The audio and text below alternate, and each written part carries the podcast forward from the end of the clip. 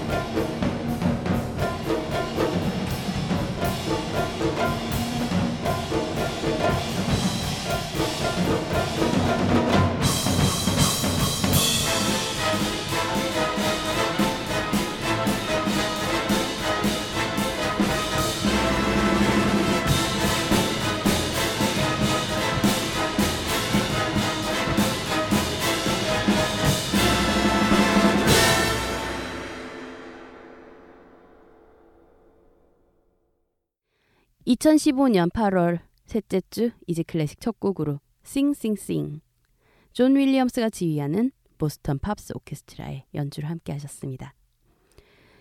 음악의 힘이란 정말 위대하네요. 음, 심리 치료에만 도움이 되는 것이 아니라 신경계 질환 예방과 또 치료에도 도움이 된다니 말이죠. 오늘 오프닝에서 소개해드린 이 연구팀, 미국 오하이오 주립대 웩스너 메디컬 센터의 연구팀이 진행한 이 연구에서 뇌전증 환자 21명과 그리고 실험군과 대조대계 대조군을 또 21명을 두고 그 대상으로 음악에 반응하는 뇌파 패턴을 분석해 봤다고 하는데요. 그 결과 클래식이나 재즈 등 음악을 들었을 때 모든 참가자들의 뇌파 활동 수준이 아주 높게 나타났다고 합니다. 특히 뇌전증 환자의 경우 대조군에 비해서 음악을 처리하는 축두엽의 뇌파 활동이 더 두드러지게 나타났고요. 음악을 들음과 동시에 발생했다고 하네요. 음, 그렇게 따지자면 어, 우리 이지 클래식 청취자 여러분 그리고 또 선곡하는 저 매주 음악과 함께 뇌 건강과 신경계 건강도 함께 챙기고 있는 셈입니다. 네, 음, 그래요. 오늘도 이지 클래식과 함께 음악 들으면서 건강도 함께 챙기시길 바랄게요.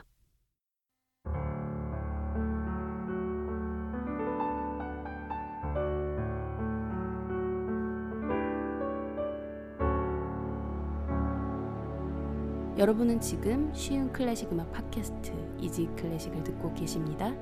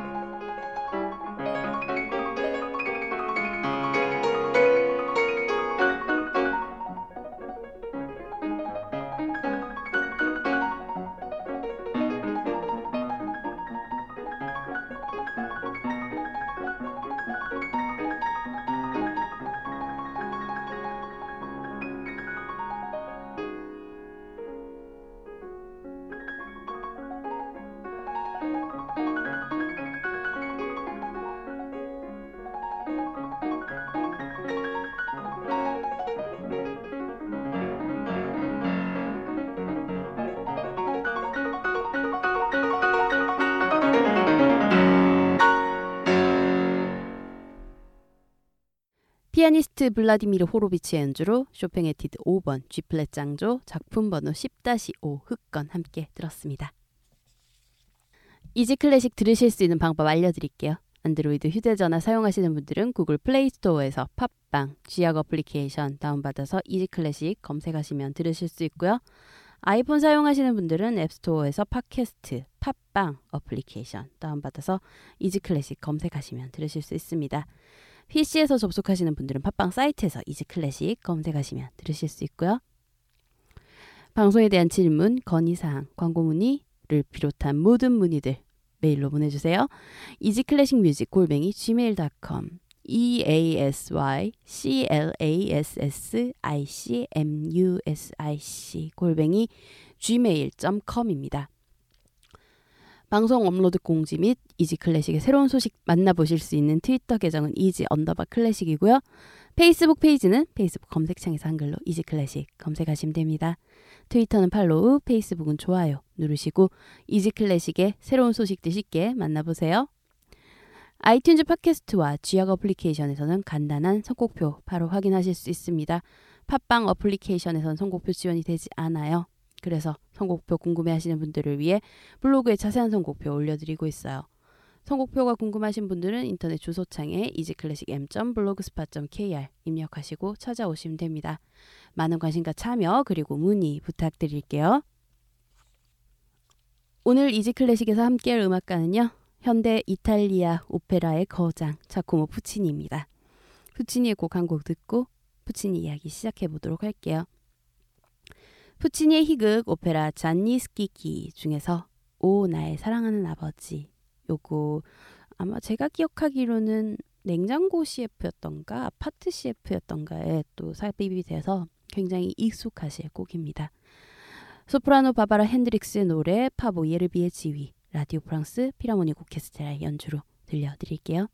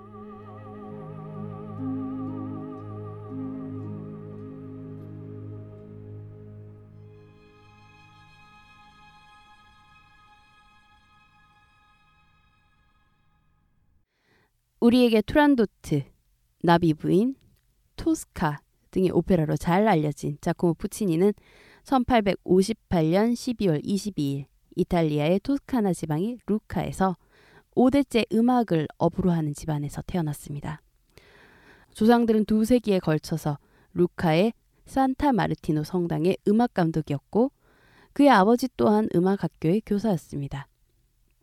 하지만 푸치니가 다섯 살이 되던 해 아버지가 세상을 떠났기 때문에 아버지로부터 큰 영향을 받지는 못한 것으로 보입니다. 어렸을 때부터 음악을 좋아했지만 어렸던 자코모는 특별한 재능은 보이지 않았습니다. 하지만 대대로 음악가 집안이었기 때문이었는지 음, 푸치니의 아버지가 사망한 이후 루카 행정부는 소액의 연금을 푸치니 가족들에게 지급을 했고요. 또 아들인 자코모 푸치니가 성년이 되기 전까지 성당의 오르간 연주자 자리를 비워두었다고 합니다. 이쯤 되면 루카 지방의 사람들에게 일반적으로 푸치니의 집안은 루카 음악 감독 집안이라는 인식이 음, 많이 만연해 있었다는 것을 짐작할 수 있겠습니다. 어린 자코모 푸치니가 10세가 되자 그는 산 마리노 성당의 합창단에 입단을 했고요. 그때쯤부터는 아버지의 제자였던 안젤로니로부터 음악 교육을 받기 시작합니다. 이후 스승 안젤로니의 지도와 어머니의 격려 그리고 지원을 받으며 잠재되어 있던 부치니의 음악적 재능이 꼽히기 시작합니다. 16세가 되던 해에는 오르간 콩쿨에서 우승을 했고요. 이 이후부터 교회의 오르간이나 결혼식 피로연, 무도회 등에서 피아노를 치면서 번 돈으로 음악 공부를 할 수 있게 되었습니다. 푸치니가 17세였던 1876년 푸치니는 가까운 피사에서 베르디 오페라 아이다가 상연된다는 소식을 듣고 걸어서 피사까지 가서 아이다를 관람합니다. 그리고 이때 큰 감명을 받아서 오페라 음악 작곡가로서 살아가기로 결심합니다. 1880년 20세의 푸치니는 이탈리아의 마르가리타 왕비의 하사금을 받게 되었습니다. 그리고 그 돈으로 밀라노 음악원에 입학을 합니다. 그곳에서 유명한 바이올린 연주자이자 실내악 작곡가인 안토니오 바치니 그리고 당시 오페라 작곡가로 이름을 날렸던 아밀카레 폰키엘리에게 가르침을 받았습니다. 밀라노로 오기 전 루카에서의 유년 시절도 부친의 이른 타계 때문에 궁핍했었지만 밀라노에서의 생활도 딱히 크게 나아지진 않았습니다. 무척 가난했었고 마스카니아 같이 하숙을 하면서 음악원 생활을 계속합니다. 하지만 그렇게 많이 괴로웠지는 않았을 것 같습니다. 스승인 폰키엘리가 제자인 푸치니의 재능을 익히 알아봐주고 인정을 해줬고 세상에 푸치니를 알리기 위한 기회가 있다면 언제든지 권유해주고 격려해주고 그렇게 알아줬기 때문에 경제적으로는 궁핍했을지는 몰라도 음, 그래도 세상에 나를 알아주는 사람이 있었기 때문에 그, 외롭지는 않았을 것 같습니다. 푸치니는 1883년에 밀라노 음악원을 졸업합니다. 음악원 졸업 전 스승 폰키엘리의 권유로 창작 단막 오페라 공모전에 출품을 하는데요. 이때 자신의 오페라 처녀작인 요정 빌리를 작곡해서 출품합니다. 하지만 수상에는 실패했어요. 하지만 훗날 이 작품은 푸치니를 세상에 알리는 작품이 됐습니다. 단막 오페라 경연대의 심사위원들은 이 작품에 큰 관심을 보이지 않았습니다. 하지만 작곡가이자 대본가인 아리고 보이토와 그리고 그의 친구들 모임에서 이 작품을 인정했고요. 보이토와 친구들은 초연 공연을 위해서 푸치니에게 보조금을 지급하기도 합니다. 1884년 5월 31일 밀라노의 달베르메 극장에서 요정 빌리의 초연이 이뤄졌습니다. 관객들의 반응은 열광적이었고 성공을 거뒀어요. 그러자 이탈리아에서 큰 영향력을 가지고 있던 리코르디 출판사의 오너 줄리오 리코르디는 이 빌리의 공연을 1막에서 2막으로 확대하는 조건으로 판권을 사들였습니다. 악보를 출판해줬고요. 또 빌리 2차 공연을 위한 후원금도 지원해줬습니다. 그리고 이탈리아 오페라의 성지라고도 할 수 있는 라스칼라 극장에서 새 오페라도 의뢰해 주었고요. 푸치니에게 월급을 주는 등 푸치니와 리코르디의 협력 관계가 이때부터 시작되었습니다. 푸치니의 대표 오페라 마농 레스코 중에서 대표곡들 세 곡 연달아 들어볼게요. 우리에게 3대 테너로 잘 알려진 플라시도 도밍고가 지휘봉을 잡았네요. 테너 안드레아 보첼리의 노래 발렌시아 오케스트라 연주로 마농 레스코 1막 중 한 번도 본 적이 없는 미인 소프라노 안젤라 게오르규의 노래 안톤 카폴라의 지휘 밀라노 주세페 베르디 심포니 오케스트라 연주로 마농 레스코 2막 중에서 그 부드러운 레이스 속에 소프라노 안나 마리아 마르티네즈의 노래 플라시도 도밍고의 지휘 발렌시안 오케스트라 연주로 마농 레스코 4막 중에서 홀로 남아 버려졌구나. 세 곡 연달아 듣고 부친이 이야기 계속 이어가도록 하겠습니다.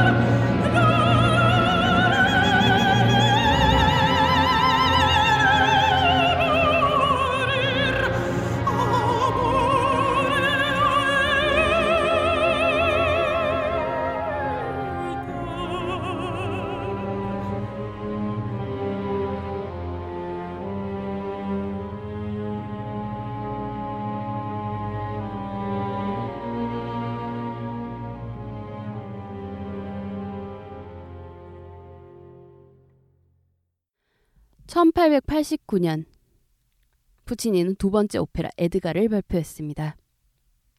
하지만 이 작품을 작곡하는 내내 푸치니는 어머니와 동생과 사별하는 불행을 겪었고 그 탓인지 라스칼라에서 초연했지만 실패하고 맙니다. 푸치니의 후원자이자 친구가 된 리코르디는 후속작의 실패로 상심한 푸치니를 저버리지 않았습니다. 신작에 대한 영감을 받아올 수 있도록 푸치니를 독일의 바이로이트로 여행을 보냈고요. 푸치니는 바그너의 오페라 뉘른베르크의 명가수를 보고 또 새로운 영감을 받았습니다. 그리고 세 번째 오페라인 마농 레스코에 대한 영감을 가지고 밀라노로 돌아왔습니다. 마농 레스코는 18세기 프랑스 소설가인 아베 프레보의 소설 기사 데 그리외와 마농 레스코 이야기의 스토리에 기초한 작품이었습니다. 이때부터 푸치니는 오페라의 주제 선택에 신중을 기했고 대본 작업에도 많은 시간을 투자했고요. 극중 인물의 심리 묘사에 특히 공을 들이기 시작합니다. 마농 레스코는 대본 작업만 8명이 붙어서 작업을 했거든요. 뿐만 아니라 푸치니 자신 또한 또 대본 작업에 참여하기도 했고요. 프랑스의 작곡가인 마스네가 같은 원작을 가지고 비슷한 시기에 마농이라는 오페라를 몇 년 앞서 발표했었고 또 이 만홍은 원작을 훼손하지 않으며 잘 오페라화한 작품이라는 평을 받고 있었기 때문에 푸치니의 신작에 대한 부담은 상당했을 것으로 예상됩니다. 평이하게 호평을 이끌어내려고 하면 마스네를 따라하거나 표절했다는 평도 함께 받아야 했고 아니라면 모아니면 또 리스크가 큰 모험을 해야 했기 때문이었죠. 하지만 푸치니는 과감하게 모험을 선택합니다. 원작에서는 여자 주인공보다 남자 비, 남자 주인공의 비중이 높은 편인데 과감하게 여주인공을 원톱 주인공으로 삼았고요. 마스네가 선택했던 장면들은 정말 최소한만 남기고 과감히 삭제해버립니다. 대본을 완성하고 2년간 작곡을 진행하는 중간중간에도 끊임없이 대본을 수정하면서 정말 푸치니가 한 땀 한 땀 만들어낸 오페라 마농 레스코 1893년 2월 1일 드디어 그 마농 레스코가 이탈리아 토리노의 레조 극장에서 초연됩니다. 관객 반응은 열광적이었고 평단 반응 또한 아주 뜨거웠습니다.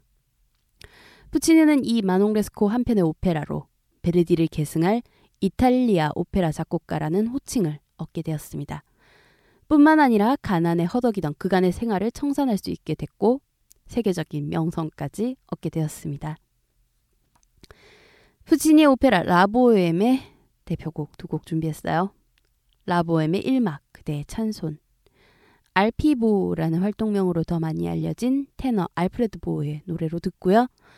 바로 이어서 라보엠 1막 중에서 내 이름은 미미 소프라노 마리아 칼라스의 노래 툴리오 세라핀의 지휘 더 피라모니아 오케스트라 연주로 두 곡 이어 듣고 돌아오겠습니다.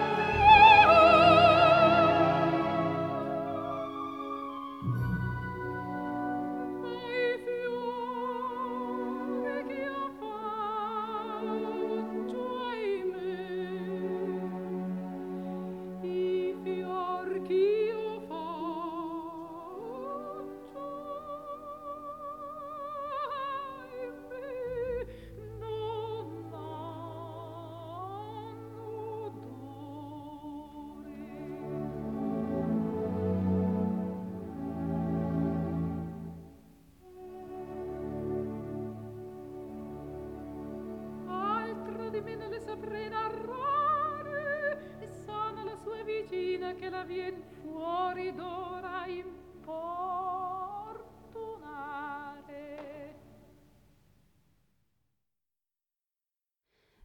마농 레스코가 발표된 지 3년 뒤 푸치니는 프랑스의 소설가인 앙리 미르제의 소설 보헤미안 삶의 전경을 원작으로 한 라보엠을 발표했습니다. 이 라보엠은 브로드웨이의 뮤지컬 렌트로 각색되기도 한 작품이고요. 가난한 젊은이들이 예술로 인해서 희로애락을 겪으며 성장하는 성장 스토리였습니다. 라보엠은 1896년 2월 1일 토리노의 레조 극장에서 우리에게 잘 알려진 명지휘자 아르투로 토스카니니의 지휘로 초연되었고 이 역시 대성공을 거둡니다. 이 작품은 젊은 날 푸치니가 밀라노 음악원에 다닐 때 춥고 배, 배고프던 그때의 나날들의 경험을 잘 살려 만든 작품이라고 평가받고 있습니다. 1900년 1월 14일 로마의 콘스탄치 극장에서 발표된 푸치니의 네 번째 오페라 토스카는 초연에서 대실패합니다. 하지만 시간이 흐르면서 엄청난 인기를 끌었어요. 토스카는 프랑스 대혁명 이후 나폴레옹 전쟁 시대의 로마가 배경이고요. 오페라 가수인 여주인공 토스카 그리고 토스카를 가운데 둔 두 남자 자유주의자 하가 카바라도 씨와 그리고 전제 군주정에 부역하고 있는 경찰청장 스카르피아의 이야기입니다. 이 토스카는 마농 레스코부터 푸치니와 함께 합을 맞춰온 두 작가. 음, 푸치니의 표현을 빌리자면 푸치니 자신과 그리고 두 사람을 포함해서 오페라 창작의 삼위일체라고 했던 루이지 일리카와 주세페 자코사가 대본을 썼고요. 또 당시 파리에서 유행하던 공포 괴기극인 그랑기뇰 기법이 도입되었습니다. 이 그랑기뇰은 19세기 말 파리에서 유행한 공포극, 괴기극을 말하는데요. 살인과 고문, 자살 등을 소재로 삼았고 무대 장치와 조명을 괴기하게 사용하는 극의 형식이었습니다. 실제로 오페라 토스카에는 비밀 경찰, 고문, 살인 등의 소재가 사용되었고요. 대부분의 오페라들이 그러하듯 엔딩 또한 비극적인 죽음으로 끝맺습니다. 토스카를 들어보지 않을 수가 없죠. 소프라노 조안 서덜랜드의 노래, 리처드 보닝의 지휘, 뉴 필하모니아 오케스트라 연주로 푸치니 오페라 토스카 2막 중에서 노래에 살고 사랑에 살고 테너 플라시도 도밍고의 노래, 주빈 메타의 지휘, 로마 국립 오페라 극장 오케스트라 연주로 토스카 3막 중에서 별은 빛나건만 들려드릴게요.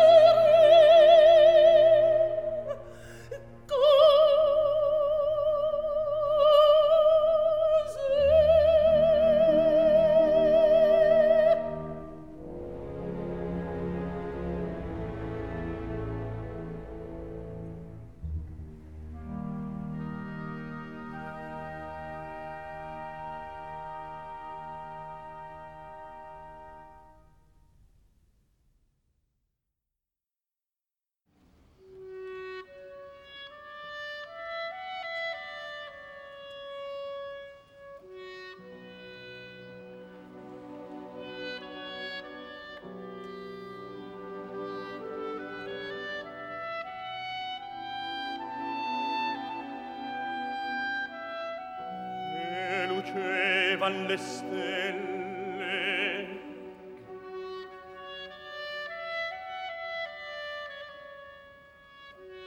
e dolezzava la terra stride all'uscio dell'orto.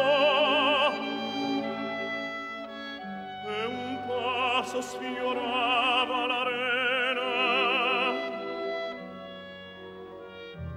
Entrava ella fragrante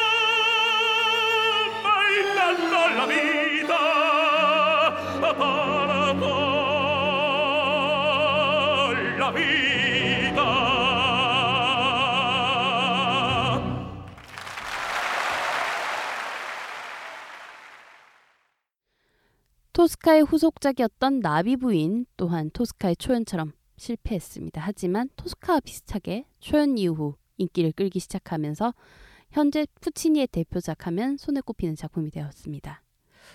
음, 일본이 외국의 문호를 개방한 메이지 유신 이후에 일본 나가사키가 배경으로 일본에 주둔했던 미군 장교 핑커튼과 그리고 집안이 몰락해서 게이샤가 된 15살의 게이샤 초초 이 초초라는 단어의 의미가 바로 나비. 그래서 Butterfly라고 하네요. 그래서 마담 Butterfly라고 합니다. 음. 그의 그녀의 이야기를 그리고 있습니다. 이후에도 푸치니는 서부의 아가씨, 제비, Il Trittico 외투, 그리고 안젤리카 수녀, 잔니스키키 등 열정적으로 작품 활동을 이어나갔습니다. 앞서 언급했던 요 작품들은 상업적으로는 성공을 거뒀지만 음악적으로나 작품성 면에서는 푸치니가 앞서 발표한 라보엠, 토스카, 나비 부인에 미치지 못한다며 어, 한편으로 또 매너리즘에 빠지는 게 아니냐는 평가도 있었습니다. 매너리즘에 빠진 것 같다는 평을 받던 푸치니는 중국의 전설을 바탕으로 한 연극 투란도트를 접하고 새로운 영감을 받아서 왕성하게 작곡을 시작합니다. 작품을 만들면서 음, 이제까지의 내 오페라들은 모두 다 버려도 좋다라고 할 정도로 신작 투란도트의 흥을 자신했던 것으로 보입니다. 하지만 이미 이전에 있었던 교통사고의 후유증과 인후암으로 인해서 건강이 급속도로 악화되었고요. 암 수술을 받기 위해서 벨기에의 브뤼셀로 향합니다. 하지만 갑작스런 심장 발작으로 인해서 투란도트를 끝내 완성하지 못한 채 1924년 11월 29일 72세의 나이로 세상을 떠났습니다. 밀라노의 라스칼라 극장에서 푸치니의 장례식이 거행되었고 유해는 그가 생전에 머물렀던 토레 델라고로 옮겨져 묻혔으며 그 후 아내였던 엘비라 푸치니와 아들 안토니오 푸치니 또한 위대한 오페라 작곡가이자 남편 그리고 아버지였던 자코모 푸치니의 곁에 묻혔습니다. 그가 세상을 떠난 후인 1926년 4월 25일 푸치니의 유작 투란도트는 이탈리아 밀라노의 라스칼라 극장에서 푸치니와 생전 친교를 맺었던 지휘자 토스카니니의 지휘로 초연되었습니다. 이날 토스카니니는 푸치니가 작곡했던 마지막 산막에 칼라프 왕자의 화녀 류가 죽는 장면까지 연주하고 푸치니 선생은 여기까지 작곡하고 돌아가셨습니다. 라고 말하고 지휘봉을 내려놓았다고 합니다. 초연 이후 투란도트는 푸치니의 친구이자 제자인 프랑코 알파노가 푸치니의 스케치를 기초로 해서 나머지 남은 두 장면을 완성한 버전으로 연주되고 있습니다. 오페라 나비 부인의 두 곡 준비했어요. 레슬리 가렛의 노래로 오페라 나비 부인의 이막 아리아 어느 개인 날 그리고 카라얀이 이끄는 빈 국립 오페라 합창단과 빈 필하모닉 오케스트라 연주로 나비 부인 이막의 허밍 코러스 두 곡 이어 듣고 푸치니의 이야기 마무리해 볼게요. you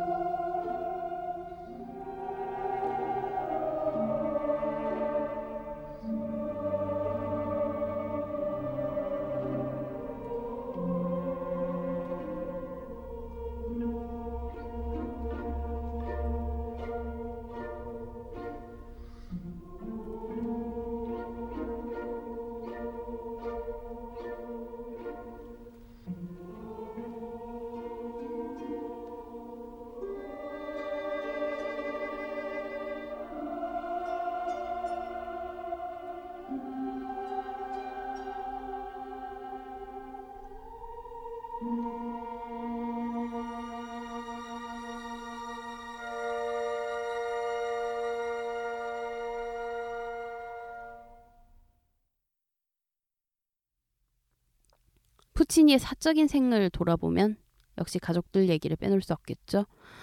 어린 시절 아버지가 돌아가셔서 홀어머니와 누이들과 어렵게 살아간 것은 앞서 언급했었고요. 아내 엘비라와의 얘기가 빠져선 안 될 것 같습니다. 이 커플 좀 평범하진 않습니다. 푸치니는 고향 루카에 머물 때부터 엘비라 제미냐니라는 여인과 만나고 있었습니다.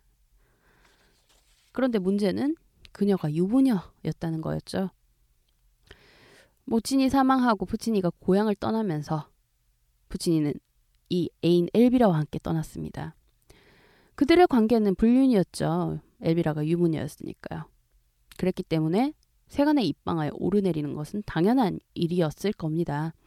하지만 그런 것들을 그들은 개의치 않았어요. 그들은 루카를 떠나서 밀라노 근처의 몬차에 정착했고요. 밀라노로 이사 가기 전까지 그곳에서 머무르렀습니다. 그리고 그곳에서 아들 안토니오를 낳았어요. 하지만 엘비라와 푸치니는 엘비라의 전 남편이 죽은 1904년에야 결혼식을 올렸습니다. 아들을 낳고도 한참 뒤인 거죠. 밀라노로 이사 간 다음 해에는 토스카나 지방의 마사추콜리 호숫가 어촌마을 토레델라고로 이사를 했는데 푸치니는 죽기 3년 전까지 이 토레델라고에서 머물렀습니다. 음, 푸치니의 안식처라는 표현도 있더라고요. 음, 푸치니의 아내 엘비라는요 질투심이 아주 많고 또 다혈질적인 여자였습니다. 일반적으로 선호되는 이상적인 작곡가, 음, 예술가의 배우자 성격은 아니었던 걸로 보입니다. 엘비라의 성격을 단적으로 잘 보여주는 일화가 남아 있습니다. 푸치니가 1908년 카이로에서 여름을 보내고 토레델라고의 자택으로 돌아와서 서부의 아가씨 작업에 몰두하고 있을 때 이때 아내인 엘비라가 하녀 도리안 만프레디와 남편인 푸치니의 불륜을 의심을 합니다. 이 하녀 도리안은 여러 해 동안 푸치니 집에서 일을 해왔던 이웃마을 출신의 어린 하녀였습니다. 엘비라는 그 둘이 간통했다며 도리아를 죽이겠다고 협박하고 자신의 집에서 내쫓습니다. 그러자 도리아는 음독해서 자살하고 맙니다. 음. 생때 같은 자식이 자살을 했으니 부모된 입장에서 얼마나 괴롭겠습니까? 그래서 도리아의 부모가 딸의 억울함을 밝히기 위해서 의사에게 부검을 의뢰합니다. 근데 부검 결과 도리아가 처녀로 밝혀졌습니다.